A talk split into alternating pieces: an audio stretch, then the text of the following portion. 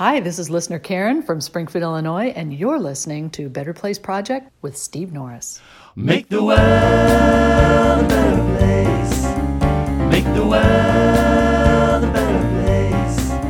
Make the world a better place. Hey, hey, Hey, hey, I'm AA Ron. and I'm Sativ. And Hey, Sativ. hey, AA Ron, what's going on? I am actually in Illinois. It's been a few days since we actually recorded this episode, and I'm in Illinois visiting family. Aaron, you're not here. She's still in California, but your grandma and grandpa and aunts and uncles and cousins all say hello to their favorite cousin, Aaron. Yeah, I'm jealous you're there. You're always just moving around from place to place. I know. I like to be in one place all the time. Yeah, you're you're a homebody, and I am a road warrior. In fact, from here, I don't even know. I just I literally booked a one way ticket here, so may stay here a week, two weeks, and then I'm not sure. I may go to Costa Rica or Bali. I want to go to uh, Thailand, to Bangkok, and things are still kind of weird. They have a 14 day quarantine still when you fly in there. Although you can now, as of July 1st, fly into Phuket without you have to stay in Phuket and quarantine there. But you can go to the beach, you can go see sights. You just can't leave that region. So you never know. Our next uh, our next podcast recording, I could be from uh, from Thailand. So, but you're right. I, even I don't know where I'm going to be next. Yeah, that would drive me crazy. I need a plan. Really, you don't like spontaneity? I like to be spontaneous, but I like to plan when I'm going to be spontaneous. That that makes no sense. You like to that is the most ridiculous thing I've ever heard. You like to plan when you are going to be spontaneous. That completely takes all spontaneity out of what you are doing. Oh my gosh. I had a I rule. like to be spontaneous, but I have to be in the mood for that. And for the most part, yeah, I need to stick to a plan and a routine. Oh my gosh. That's how I roll. just like your mother. I remember like when I was in Europe, I spent 5 months in Europe as you know, back in 2016 and you and your brothers came over for about I don't know, 3 or 4 weeks. But I had a rule when I was over there that I would never I would never plan more than one week in advance, with like one or two exceptions. I knew I was going to be in Tuscany for a month, and I knew I was going to be in London for a month. But beyond that, I never planned more than a week in advance, and it kept so much flexibility and options open. I would arrive in a city, and if I liked it, I'd stay a few more days. If I liked it, I'd stay another few more days. And then maybe two days in advance on a Thursday, I'd say, Yeah, I think by Saturday I'll be ready to go. Let's hop on a train and let's go to, hmm, let's go to Prague or let's go to Vienna or let's go to Berlin or what have you. So it's the best way, I think, to to to travel. Don't get me wrong, sometimes I like plans, but uh, but there's something about not feeling like, oh my gosh, I have to cram everything I need to do while I'm in this city because I have to be somewhere else next week. And that takes you out of the moment. If you are just allowing yourself to be present, not feeling like you have any schedule you have to adhere to, I think it's a much freeing, much more freeing way to travel. I highly recommend you try it one time, Aaron Elizabeth, or A. Aaron Elizabeth. But you also get I've noticed you get pretty stressed out over small things when What? the when Who, me? yes, you. What do I get stressed out about? you just like experience so much stress when things aren't I don't know, like when things don't go the way you want it to or you expect to make this train on time and whatnot, but There- it doesn't work out the way you planned it. There you are, uh, dead on right. I will admit I'm not the most patient person, and for someone who absolutely thrives on travel and going to new places, experiencing new cultures, all of that, experiencing new cu- cuisine, going to, you know, f- oh, visiting old ruins, scuba diving, all that. As much as I love travel, the actual act of transportation, I need a lot of work on being able to enjoy that part of the journey because you're right. You know, missing a train because it wasn't properly posted or because I screwed up, it's usually, of course, my fault. uh, yes, I tend to stress out on the actual day that I am traveling. But I'm going to work on that. That's my resolution for 2021 post pandemic in my new Zen state. Thanks to all of our guests teaching us incredible things. I uh, that's my goal is to be able to travel and never allow myself to get to those high cortisone levels just because I missed a silly train. So But hear me out. If you planned a little bit more, then maybe you could avoid those little hiccups when you travel and whatnot. Well, on my behalf, even if I have a plan for this coming October, three months away, even if I have a plan that I'm going to take a train from San Francisco or LA to San Francisco, if I arrive that day and the train is canceled, I- that still doesn't eliminate my stress, even if I planned it months in advance. So, you know what I'm saying? So, so I think the stress can come even when you plan ahead. But No doubt, but I think planning ahead a little bit can help you in the long run. all right, well, I'll try to keep an open mind and allow a little bit of extra planning. But speaking of our guests teaching us so amazing things, I could not be more excited about our guest today. Aaron, tell us who we've got. Christian de la Huerta is an award winning author, respected spiritual teacher, sought after retreat facilitator, and founder of Soulful Power, offering transformational retreats and workshops awakening participants to their deeper sense of purpose and empowering radical internal and external shifts. He is the author of the book titled Awakening the Soul of Power How to Live Heroically and Set Yourself Free. He also has a TED Talk called The Power of Breath. We talked about so many different things in this conversation with Christian. We started with his TED Talk, which, if you all haven't heard it, go check it out. It's only, I think, about 12 minutes long, called The Power of Breath by Christian de la Huerta, like Aaron just said.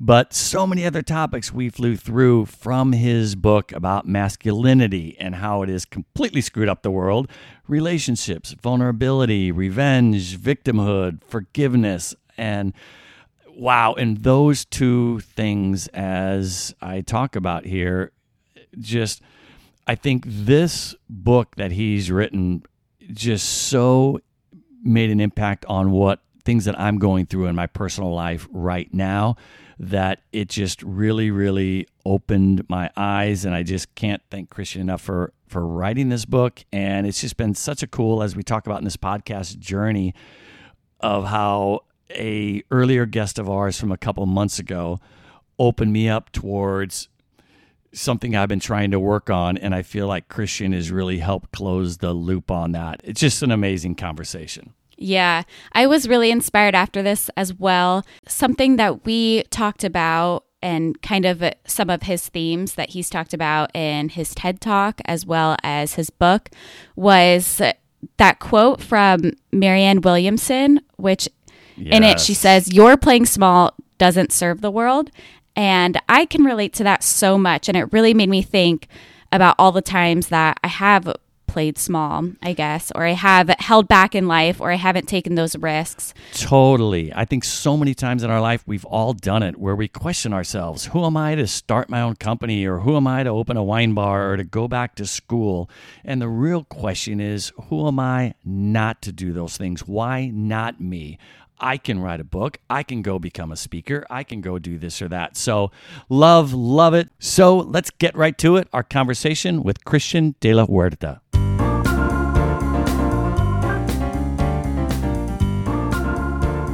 Welcome to the show, Christian. Welcome. I'm so happy to be on the show, Steve and Aaron. Uh, appreciate the opportunity. Thank you. Ah, we are so happy to have you here. Aaron and I have both watched your TED Talk. And as I've mentioned to you before, I've been reading your book and we have so many things to talk about it. It's a, it's a game changer. And I really mean that. And I can't wait to dive in and talk about that. So let's get right into it. You write that you are an unlikely person to be talking about heroism. And I know that you grew up in Cuba until about 10, I believe, and then you moved to the United States. Can you start us off with a little bit about your own journey? Yeah, yeah, sure. Um, yeah, I say that I that I am unlikely to be writing about heroism and personal empowerment because growing up in a communist regime, to speak about personal power is kind of incongruous. It, it doesn't make any sense because the state pretty much Yeah. owns you and everything about you and tells you what to do. You don't have that option. Um, exactly. so many things we take for granted, um, you know, in, in democratic or at least pseudo democratic Yeah, exactly. countries. Um, and then on top of that, uh, my family was really, really Catholic. So, with all due respect to, to, to the religion, it's also very hierarchical, you know, very power over, and also tells you what to believe and what's right and what's wrong. And I grew up So Catholic, by the way, and and did too? But yes, I, I did. I am no longer, you know, a, a practicing Catholic. But yes, I uh, am right there with you on everything you just said. Yeah, the hierarchy and the telling you what to do, and and the guilt. You didn't mention guilt, but I, I The yeah, guilt and the treatment of women. sure, absolutely. Yeah, and yeah, these days, um, I mean, I honor them all. I honor all different traditions. I challenge them all uh, to their highest potential, and um, I'm more in the spiritual, not religious category these days. Yep. Um, so anyway, when I, when my family came to the states, when we immigrated, um, I didn't speak a word of English, and one of the benefits of having grown up in a in a communist country was that we had a TV, but there was nothing worth watching so as a result, you know, we grew up very creatively, play, playing outside and inventing our games and adventures and pastimes and um, reading books. You know, so that's where I started reading about heroism and Greek mythology. And, and um, Tarzan was one of my earliest heroes. Oh, yeah. Um, and uh, but because of that, I was a really good student. I was very shy. I was introverted. Um, and when we came over to the states, not speaking a word of English, that even got more intensified. And I had a pretty pretty good GPA. I had all A's in high school except for one B. And looking back on it, of course, I didn't set out to do this, but looking back on it, I know that I subconsciously sabotaged my GPA. I so read that. I wouldn't. Wouldn't be the valedictorian, right? I know, like what, it, like I find that kind of sad these days, uh, and it's kind of a good message because it, it's a testament to the teachings that I write about um, and that I share in the book. That you know, bottom line is that whatever we have allowed to hold us back, whether any fear or obstacles or any past traumas or anything that we have experienced, that all that stuff can be healed and, and can be overcome. And and these days, uh, you know, as you know, I speak all over the world. I've spoken on the TEDx stage of countless universities, um, and and so that I know, like you know, fear can be transcended. Speaking of which, before we dive into your book, which, as I mentioned, is in- incredible, can we start though with your TED talk that you just mentioned, the power of breath, where you talk about just that, how breathing can change your life. Yeah, you know, there's so much to say about the breath. Um, the breath is our most loyal, our most faithful companion on this journey of embodiment. Um, and if we look at most spiritual traditions in the world, and, and even several secular languages, the same word, one word, can mean spirit or breath. Um, and, and again, so many references in, in different sacred texts that, that speak about God or the sacred breathing life into into us. And so so that's why I title that TEDx talk "The Power of the Breath." Um, I come out of the psychotherapy tradition. My dad was a psychiatrist. My degree's in psychology. I was on a track to get a PhD in psychology. And 30 years ago, when I discovered breath work for the first time, after like one session, after my very, very first session, I knew, I knew that I wouldn't be the same, I, that I would never be the same. And I knew that I had to do it again. I knew that I had to make it available to others. And, and I jumped tracks. I never went for the PhD because it, it heals so profoundly at so many levels. Um, I don't know anything more effective in terms of healing past trauma and serious stuff. Like I've, I've worked with people, many, many people who've experienced sexual abuse and uh, other kinds of abuse, and you know, people who've survived serious traumatic, violent stuff. And I know that it sounds too good to be true, that just from breathing, all that stuff can get healed. But you know, I can't argue with the results. It mm-hmm. works. It works. Yeah, two takeaways from that that Aaron and I got after watching it. And I'll take the first one, Aaron, and you take the second one. Uh, that number one, what I thought was really cool is just something as simple as that you say that breath is a reminder to be present. And it's such a a simple thought, but over the last couple of weeks since I first watched that, countless times, Christian, I've I've done that throughout my day and just, hey, let's stop. Standing in line in a grocery store. Let's breathe. Let's and all of a sudden I'm like magnified into the present. I'm just there and just everything around me becomes clearer. I'm aware of the song playing in the grocery store. I'm aware of, you know, uh, the hat that the guy has on in front of me and uh, and how nice he is to the to the checkout lady and uh, and anyway, it just it just changed my kind of fundamental attitude. Something as simple as breath us into the present. So Yeah, well, I know. I agree with you, Dad. That was so powerful. And then also, my dad and I were talking before this that you reminded us to be more like kids when it comes to emotions. Like that example that that I know is going to stick with me that you said about the kid on the playground throwing a tantrum and he's crying and screaming, and then five minutes later he's back out there having a good time. And we as adults have learned to just keep in our emotions and not express them. I want to know what are some ways we as adults can release those emotions. Yeah, I love I love that. without screaming in the middle of a grocery store. Ah! I mean, because right. I do that every now and then, and it's embarrassing when security escorts me out. So, so what Yeah. are some other things besides that we can do? Yeah, you know, it's it's it's really interesting because as you said, Aaron, we are the ones who get in trouble with the emotions. Like Yeah. the kids have their emotions fully. They have that tantrum, that total meltdown in two minutes, like nothing happened. That's because they're having their emotions fully. Mm-hmm. So they have that emotion fully and then they're on to the next. We get into trouble with the emotions because we stuff them, we suppress them. And what used to be spiritual teaching that everything is energy, now we know from physics, from quantum physics, that it's true. Everything is energy, including the body, including the emotions. We know from physics, energy cannot be destroyed. So just because we stuff our emotions for all the reasons that we do, well, we, we've been conditioned to think that the emotions are weakness. Uh, we hate confrontation. We we we Totally. you know we we avoid conflict. And and and, by the way, like the emotions are not strength, they're not weakness, they're weakness, they're not good, they're not bad. They're just energy. Mm-hmm. Just energy is coursing through our bodies.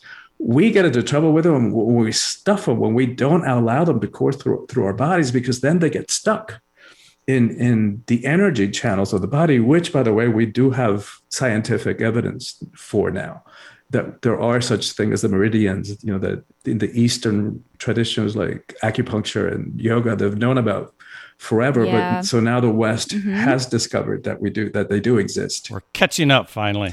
finally And, and and like you said, these these cause cancer and they cause stress on the body. That Yes. it's, it's just toxic. That's it, because those energies have to come out one way or another. So what happens is we we stuff them and we stuff them and we stuff them, and then the next unfortunate one comes and rubs us the wrong way, and we explode, and we, you know, that vol- volcanic eruption that causes harm to our relationships, sometimes irreparably, or we suppress it, suppress, suppress. That energy has to come out, so it's going to start seeping up and showing up as as as physical symptoms, like you say, cancer, heart attacks, ulcers.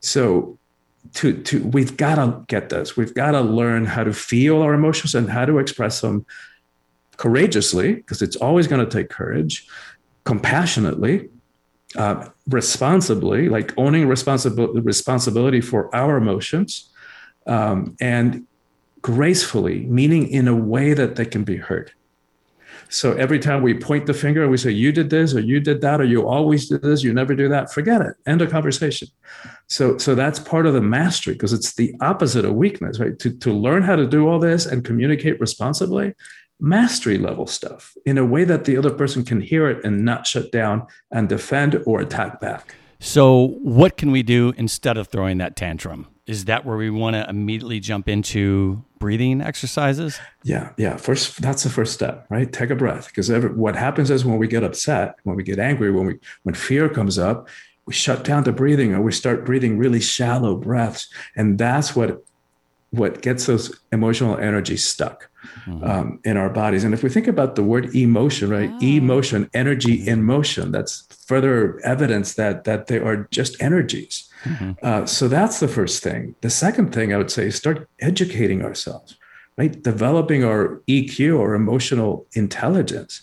When i first started doing this work um, even though my dad was a psychiatrist, even though I was going to school in psychology, I was clueless about my own emotions.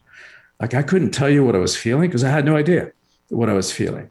Um, and my dad, by the way, was the same way. He was a great psychiatrist. I know because people have given me that feedback that used to work with him. But in terms of his own emotions, clueless.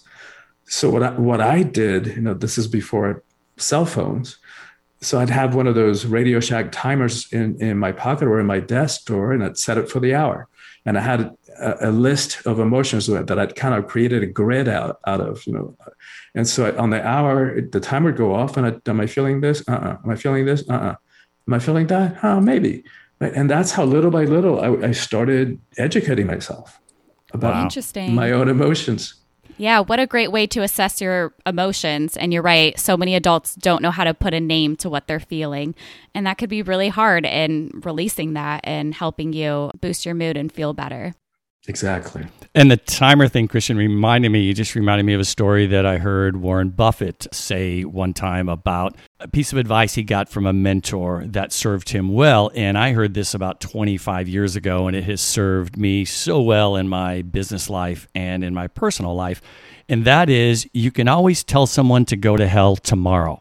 And which. Yeah which I found, you know, so profound in that how many times have we all been in a situation where, you know, a business partner or a business client uh, or or a friend just does something to agitate you and irritate you, and you so want to just scream at them, but let's let's let's wait until tomorrow and I'll confront them, and then by the next day, you know, when that timer goes off 24 hours later, and you think about it, well he or she did have a point and, and everything is diffused and more than likely you no longer wish to tell them to go to hell Exactly. Just take a pause, right? Because we're rather than just re- reacting immediately to that nasty text or or nasty email where we we take it personally, we feel attacked. So then we're reacting immediately. Oh no, no, let me let me tell you how I see it. Let me tell you because I'm right, um, and that never works out. Nope. We know that never works out. Never. So what you're talking about, taking that pause. So you know what? Let that anger energy relax. Let, let, let me go for a walk. I'm gonna go sit by the water. I'm gonna sit by a tree. I'm gonna walk around the block. Let me calm myself down and really drop into myself and and and ask what how do I really want to show up? How do I really want to handle this? Mm-hmm. Rather than coming from that reactive place. Yeah. Because taking it personally is optional right that that's that opens up that whole conversation about what the ego mind is because that's the part of us that is so reactive and that takes everything personally it's so defensive and, and takes any comment as a personal attack as an affront to our very identity and that's completely optional it's like who said Yeah. Exactly. Well said. One thing I wanted to point out also in the TED Talk, I learned something called a is it am I pronouncing this right, Christian? Amygdala hijack. Oh, yeah. So so our listeners, you'll have to go. I'm going to throw that teaser out there if you want to learn about the amy- amygdala hijack. It's A M Y G D A L A hijack. It's I found that very interesting. Go to TED, go to uh, YouTube, watch the TED Talk with Christian De La Huerta, and you'll love it. So that, that really is a game changer. That alone, understanding the brain biochemistry, why we react, it's it's eye opening and it's both the good news and the bad news. Right. The good news is that when we react and we then regret something we said or or did, doesn't mean we're bad people. Just means Sure. that that our brain biochemistry got us. Yep. Um, and that's the way we're hardwired. So the bad news is we're going to do it again because that's the way that our brains are hardwired to be so defensive and so reactive and, and at that fight, flight, or freeze mode. Um, and what, some of the ways that we've already been talking about, you know, buying time, taking a breath, are ways that we hi- that we can hijack the amygdala hijack and, and bring choice back into the equation, which is what we want to do. Like we, we can still access all of our emotions. We can access anger energy if we want to, but at choice, rather than reacting to some unresolved uh, situation that happened when we were five or 10 or 15 and that we're still subconsciously reacting to. It's like, what a way to live. Yeah, great, great stuff. All right, but can you tell I'm chomping at the bit to uh, talk about the book? so uh, let's get to it. For our listeners out there, it's called Awakening the Soul of Power, of course, by Christian de la Huerta. And it's available all over. I got mine on Amazon. I think, can they get it on your website too, or where's the easiest way to go find the book? I mean, Amazon, your local bookstore, wherever wherever books are sold. Gotcha. So diving in, I've made it to, in uh, full disclosure, I'm at chapter 27 now, and just really has made a profound impact on me. And I'll tell you why in a few moments when we get to that kind of part of the book. But I wanted to start with you have a chapter about cultivating our own garden. And you tell the story of a small child. Here we are with a small child. I mean, people are thinking, I think Steve has some childhood issues, but maybe I do. But you tell the story of a small child who overheard her parents arguing about who was going to take her to soccer practice. And then a short time later, the parents ended up separating, and this poor little child thought it was her fault. And she carried this with her w- well into her adult life, and it seriously played an impact on her relationships. And so, can you talk about why cultivating your own garden is so important and necessary? Yeah, and, and that's a great example of it of of how subconscious stuff that we don't even remember is still impacting our behavior and our relationships. Like that one incident, this is somebody that I actually work with. I can't remember if it was privately or one on one or in a retreat. I think it was a retreat per your book. Yeah. Yeah. Yeah. Yeah. Um, but you know, just that misunderstanding, that's all it was. Just a simple misunderstanding of a young mind that didn't know any better. Right? Who took the situation and she personalized it, she made it about her. And and the problem with that is that it's not only it's like, oh wow, it's the conclusions that we make, right? So daddy left. What does that mean? What does that mean about me? That daddy doesn't love me. And what does that mean about me? What's wrong with me that daddy doesn't love me? And so had the, the sad part is it had nothing to do with us. Sure. Right. It's like who knows what was going on in daddy's mind? Who knows what was going on in the relationship? Who knows what kind of what kind of beliefs, what kind of training they had of the, the way that they were conditioned about relationships and their parents before them, you know, the whatever values they had passed that that we haven't none of us have been really taught how to have relationships mm-hmm. that can work. So but the little that young mind doesn't look at all that. It doesn't evaluate that, it just takes it personally.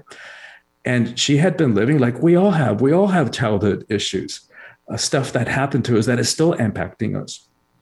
Uh, and by the way, that's why breath work is so powerful and so effective at healing that stuff and clearing it permanently.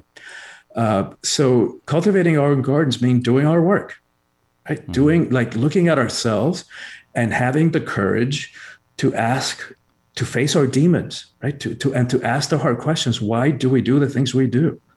And, and why do we get stuck in these ruts of behavior and the self-sabotaging sabotaging part uh, uh, patterns? And, and, why do we get in these relationship um, patterns that sometimes feels like we're in the same boring play? Like I've seen this movie, I've seen this play.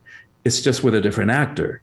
So, you know, some of the stuff is not fun to look at, and some of the memories that we have to dive into are not going to be pleasant but it is so worthwhile and, and so important that we're willing to do that because in that willingness to look at ourselves is where we can heal it mm-hmm. and and and so that we can you know like reboot and start our lives from from zero not living out of something that happened when we were five.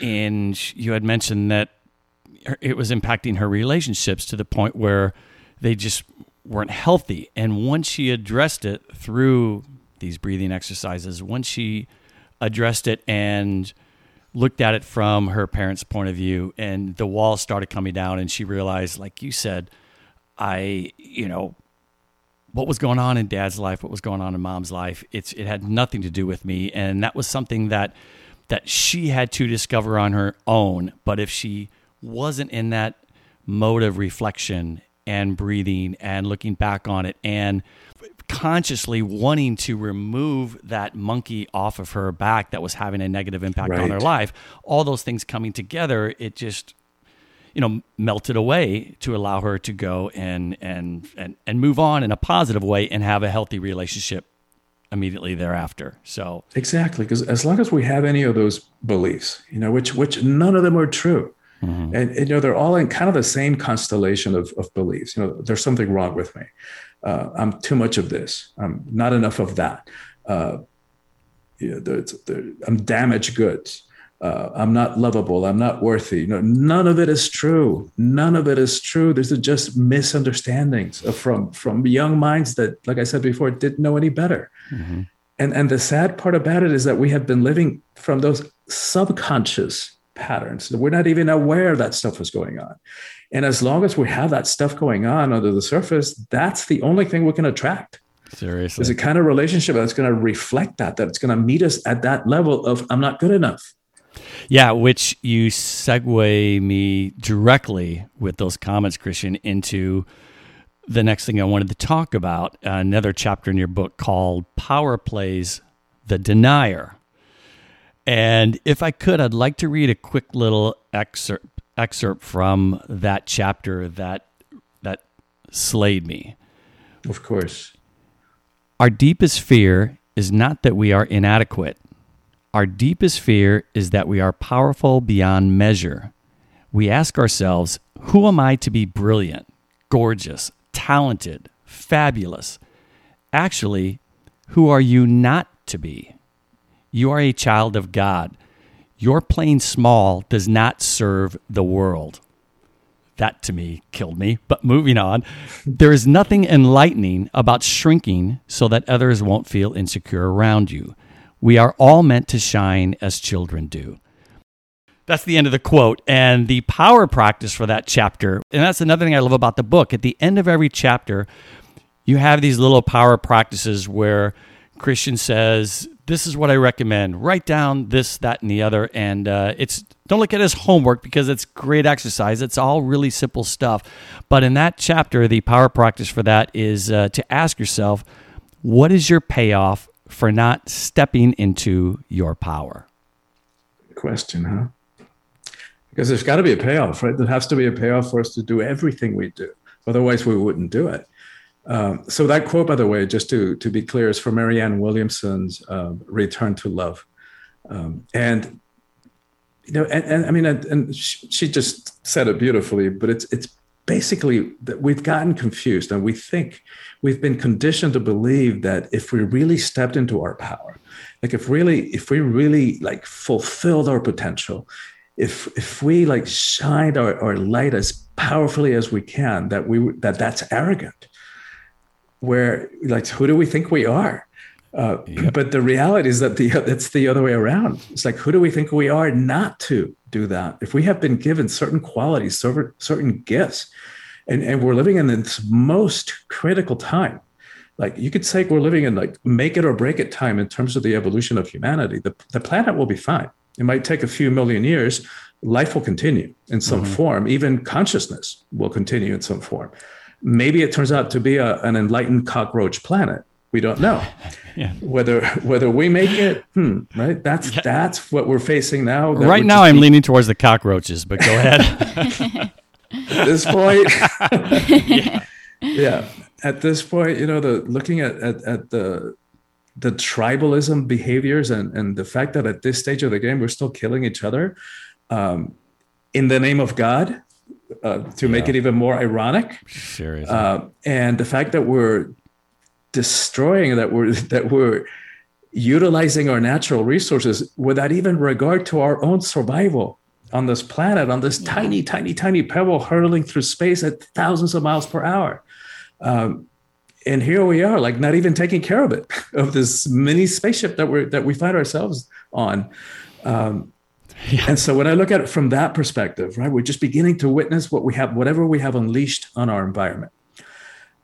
From that perspective, is how dare we play small?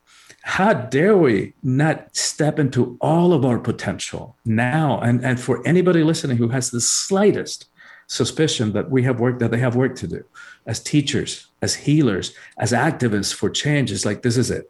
This is the time that we've been waiting for. And we just don't have the time to get a wait another five years to get another degree or another sort of certification. It's like get it if you want to, but don't use that as an excuse to put off your stepping into your roles. Yeah, e- exactly. And I think that for those listeners out there that not only getting involved in in in our planet and taking an interest in and taking ownership of our responsibility to protect it, but but also your own life and your career. And what I love about that chapter is how many people out there are sitting there in a job they don't like, but they're saying to themselves, "Well, I'm not a business owner. I can't start my own business. Or who am I to write a book? I've, you know, I don't know how to write a book. Or I, who am I to learn how to, you know, to, to, to learn how to speak French? So I agree. We need to allow ourselves to, and I like the way you just flipped the question. Who am I not to? Why can't I start a business? Why can't I mm-hmm. be a speaker or write a book or or what have you? So love All it. questions I've asked myself, by the way. Yeah, e- e- exactly. Obviously, but obviously you've asked that because you've you've taken the steps of writing books and you've taken the steps of doing a TED talk and and so the rest of us uh, that can be serve as an inspiration for us because when we hear your story and and when I read your book and I'm thinking, okay, I had no idea here my perspective of you or perception of you, you know, a month ago was this guy that speaks in front of a you know a couple thousand people and has a couple hundred thousand views on YouTube, and then I find out you're an introvert and you were a pretty shy kid, and and I learned all this past about you. So so yeah, that's a, a, a shout out to all of us to be who we want to become. So go out and do what we want in life. Go after it. Exactly. Yeah, yeah. And the other part of that is like because so many of us question our our our worth and and our right to to exist even. And my adolescence was one long depression with suicidal fantasies. Um, so I know self doubt. I know self hatred even. Um, and like when I say that all that stuff can be healed, like I know it from personal experience. Mhm. I, I know that stuff can get healed because these days, no matter what happens in my life, no matter the details, the circumstances, a relationship works out or it doesn't, a project succeeds or it fails, in quotes. Um, I never, ever question my sense of my, my sense of value, my inherent self-worth, my sense of self-love. That is never um, impacted anymore. That's awesome. That's uh, a great place to be. And I don't think there's many of us that can say that. And so I'm trying, Christian. I'm working on it for sure. Hey, and, and that's all we can do. That's Yeah. all we can, that's all that's asked of us, that we give it our best. Yep. Well, moving through the book, let's jump to chapter 20, shall we? That is Power Plays The Avenger. And this is when things started really hitting home for me. This chapter is mostly about revenge and forgiveness. And I have been, shall we say, for the better part of uh, the last few years, trying really, really hard to forgive. And throughout my entire life, I've been a really forgiving person. I've had people that, you know, I've had disagreements with, and and you know, boom, as long as we both apologize and it's sincere, and they, uh, boom, let's go have a beer. We're, we're, it's all good. I move past it, and I've never had an issue with forgiveness until I've had a challenge, like I said, the last few years that I won't go into. It's not important, but this is different in that this person there is no remorse. The shall we say the the betrayal and the is is still ongoing, and it's been the roughest thing I've ever gone through in my entire life. And and one of the things I, I love about this journey that Aaron and I have been on on this podcast is uh, is it's it's brought so much speaking with so many incredible people like yourself. It's it's just been a a blessing and and we had I don't know a month and a half ago we had a gentleman named Azim Khamisa on who talk about the power of forgiveness. He had a one son, 20 years old, was murdered by a gang member, his only son. And this was about 20 some odd years ago. And he's written a book and done a TED talk also that has over a million views about the power of forgiveness. And and we had that interview, and I finished that interview, and I was like, "Come on, Steve, you know."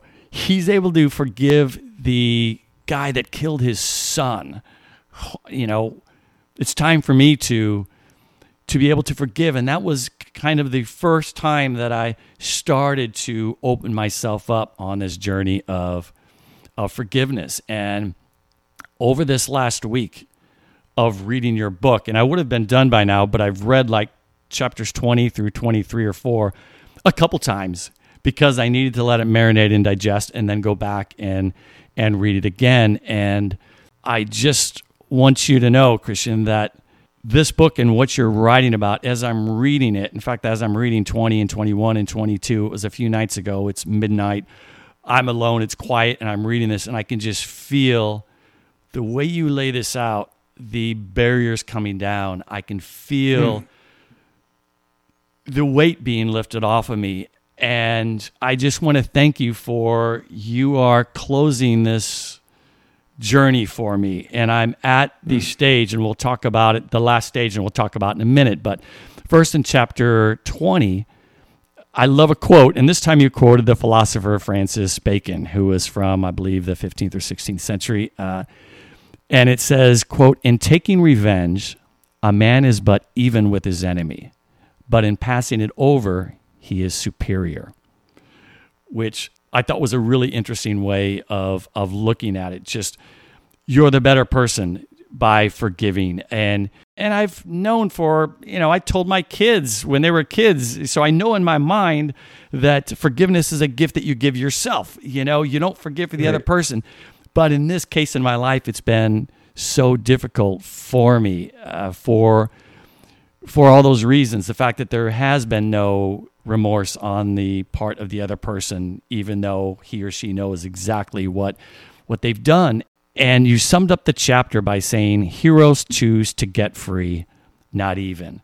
And mm. that's where I'm at. And um, I don't know if you had any other comments to talk about that part yeah, of the book. But. Uh, yeah, there's so much to say about that, Stephen. First of all, thank you. That really touched me. Your your share really, really moved moved me because that's one of the two most difficult things that I think we all struggle with in, on that on this journey of empowerment and, and freeing ourselves. Um, and often I'll have people who come to one of my retreats thinking that they have forgiven, but one thing's forgiving up in the head, another one is like actually forgiven in the heart. And and sometimes is what you're saying, like we've heard this, you know, that that forgiveness is for us, um, not for the other person. And here's a good way to think about that. As long as we're holding somebody over the fire for what they did or didn't do, our hands also getting burnt, our hands also in the wow. fire with them. So, so that it's really for us, and and it's not our job, right? To to to worry about whether they have remorse or not. That's not our job. That's yeah. on them. That's their stuff. Um, our our our journey is about our own freedom and our own yep. sense of empowerment. And you know, I'm not dogmatic about many things. I think three that I can think of, and forgiveness is one of them. I don't see a way around it. And maybe I'm not dogmatic because I'm open to seeing a different sure. way, but I still don't see a way of, if we want to be free, how we can do that without forgiving. Um, and here's here's a way that makes it doable, because sometimes we got to forgive what what feels unforgivable, and some of the stuff that we humans do to each other is like, oh my god, like like stuff I've heard over 30 years of people's traumas is like it just boggles the mind. And how do we forgive that? And sometimes, how do we forgive ourselves? Because sometimes it's even more difficult uh, for the stuff that we have done or not or failed to do. Um, mm. So here's here's a way that makes it at least doable. It opens the door to the possibility of forgiveness.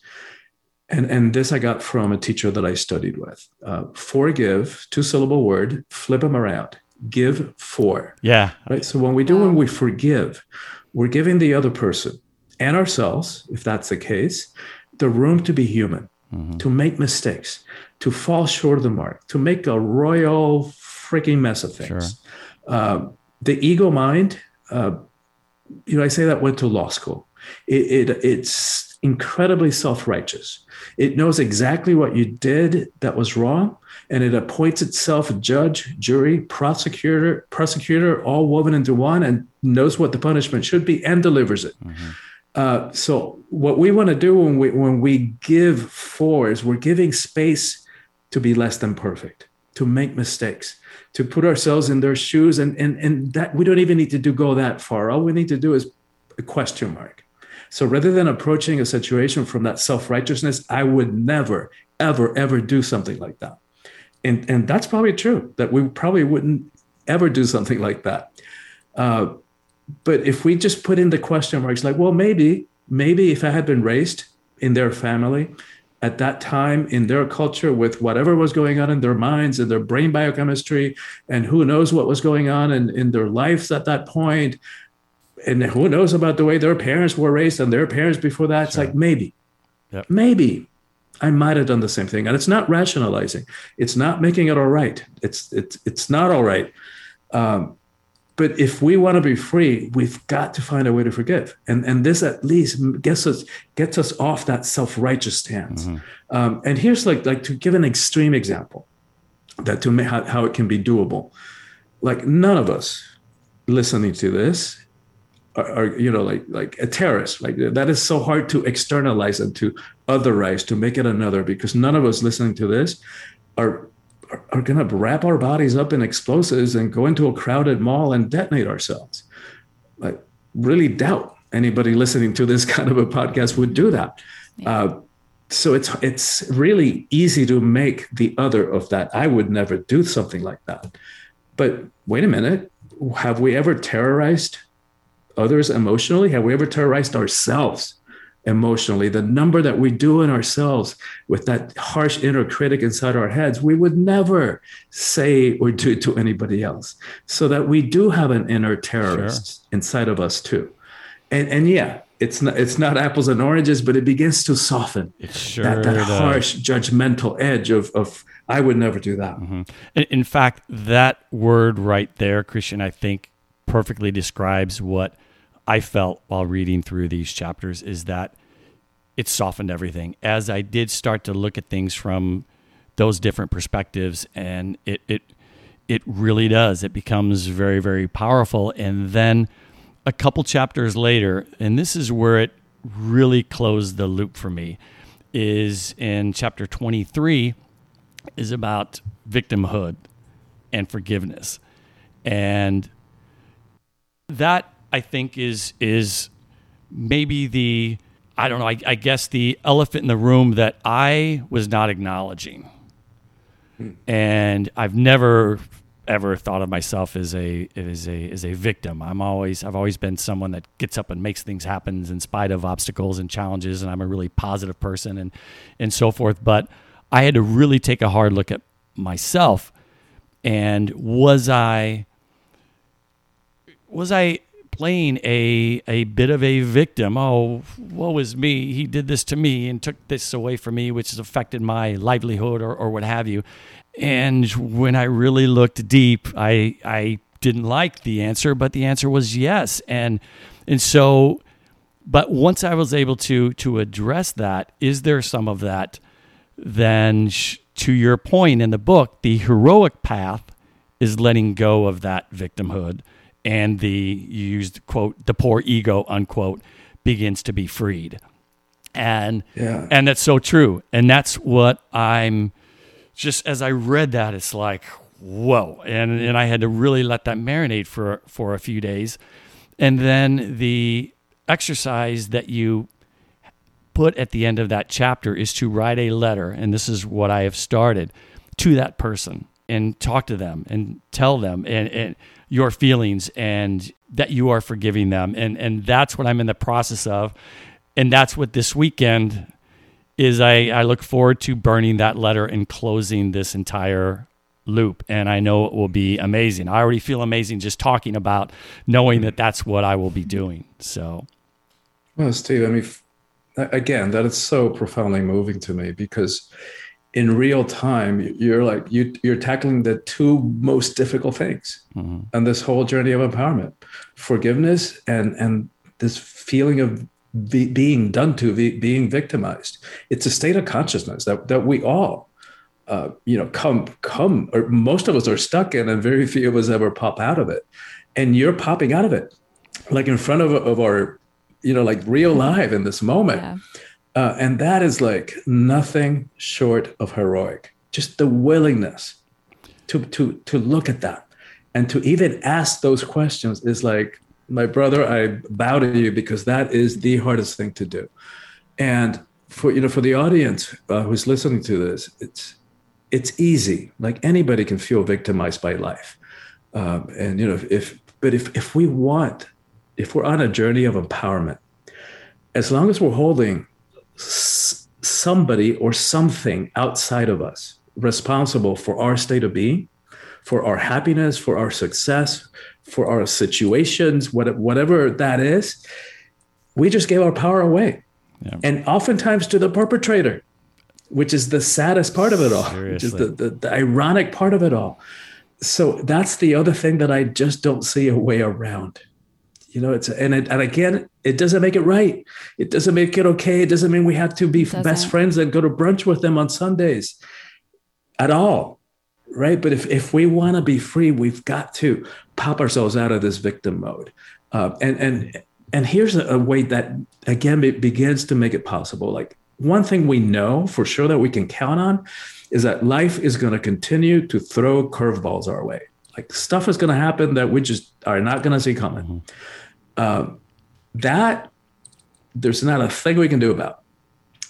So it's easy then to feel be you know victimized have this victim relationship to life. Like and but if, if we just like reframe that and just put it in this way like no matter what happened in my past and some of it sucked so we're not minimizing any of that. Some of some of the stuff some of us have dealt with should have never ever happened to any human being? So it's not making any of it okay but when we can step into this place of no matter what happened and no matter what happens going forward, I always get to choose how I show up in response. That alone is changes everything and it pops us out of victim mode. And and it begins that journey of like, I mean, just doing that and saying that is empowering. Hey, man, beautifully said. And, you know, what kind of also hit me between the eyes as, I, as you pose the question is this serving you well? How, how, how's it serving you being pissed off and being a victim? And, and how, you know, well. how's it working out for you basically and and the Right. answer is uh it's it's it's not it's not It's and not. uh so yeah it uh it was just such a therapeutic and cleansing process but but I applaud you for how you present it in such a non-threatening, such a eloquent way and how you break it down over the course of a few chapters. It just really resonated with me and made a huge difference. So thank you so much. And for any of you listeners out there that are going through something similar, yeah, check out this book. I think it can make a and that's only a small part of it. Let's let's move on before I get emotional here. Let's uh let's move on. Uh you you write in the book that this or you write that this book is for everyone, but it has a particular message for women and it so does. You talk about that all throughout the book. Uh, but clearly, I'm a walking example of that. It certainly helps men as well. But why is it that you feel that this has a particular message for women? Yeah, uh, and that's a beautiful question too. We, we all struggle with power. We all have this ambivalent, conflicted relationship to power. We want it, but we're afraid of it, um, and and no wonder. You know, we've been um, conditioned to believe that that it's bad, that it corrupts. Like power corrupts. Absolute power corrupts. Absolutely. Um, and what they didn't tell us about that is that Lord Acton, who said those words, was speaking specifically about political power, not interpersonal, like you know, he like our personal power. Um, and then, if all we got to do, like in the world that we live, turn on the news on any given day to witness at least one abuse of power. And so, what good-hearted person was to be an abuser of power? What good-hearted person was to be corrupted? So add to the fact to that to that mix what we were talking about before, our fear the emotions that we have labeled them weakness. put that in all together, and what happens is that we end up giving our power away, our inherent God-given power, if you would, um, if you you know if you if that word works for you. Um, that nobody can give to us, nobody can take away. We are the only ones who can give away. And and the sad part is that we give it away for sad and lame reasons. Like we settle, we play small, we we settle for less, for an illusion of security, for for a false sense of acceptance, and for morsels, for crumbs of pseudo love. And we all do that, right? And I think that women have a particular layer to deal with that uh, because of, the, of this patriarchal power over system that we have been living in for, this, for the last several thousand years. And, and, so the message of the book is that there is a way that we can step into our power that, that is, doesn't have to be hierarchical, hierarchical, doesn't have to be about fear, force, domination, manipulation, that doesn't require that we push anybody, step on them in order to, for us to feel powerful.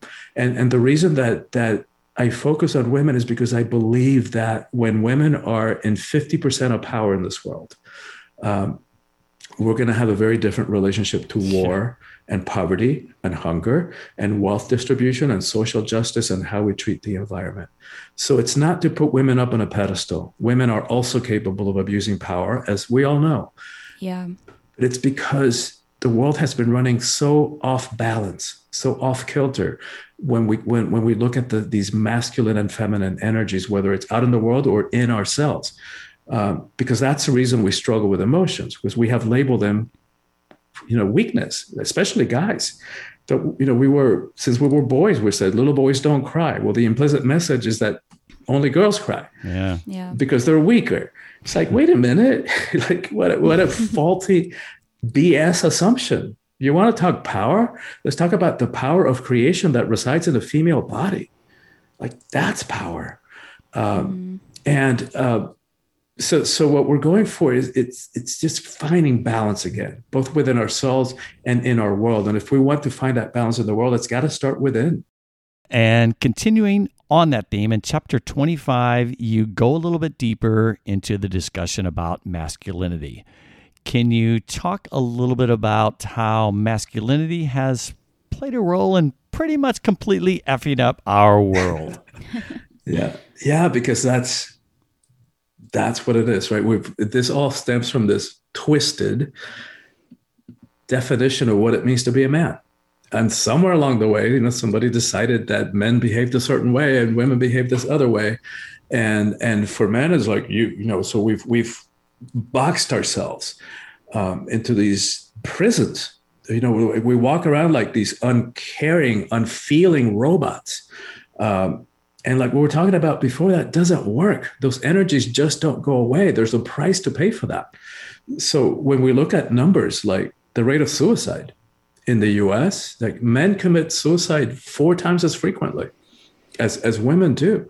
70% of, of the suicides in the US are committed by middle aged white men, who, interestingly, are the ones who hold most of the power in the world still.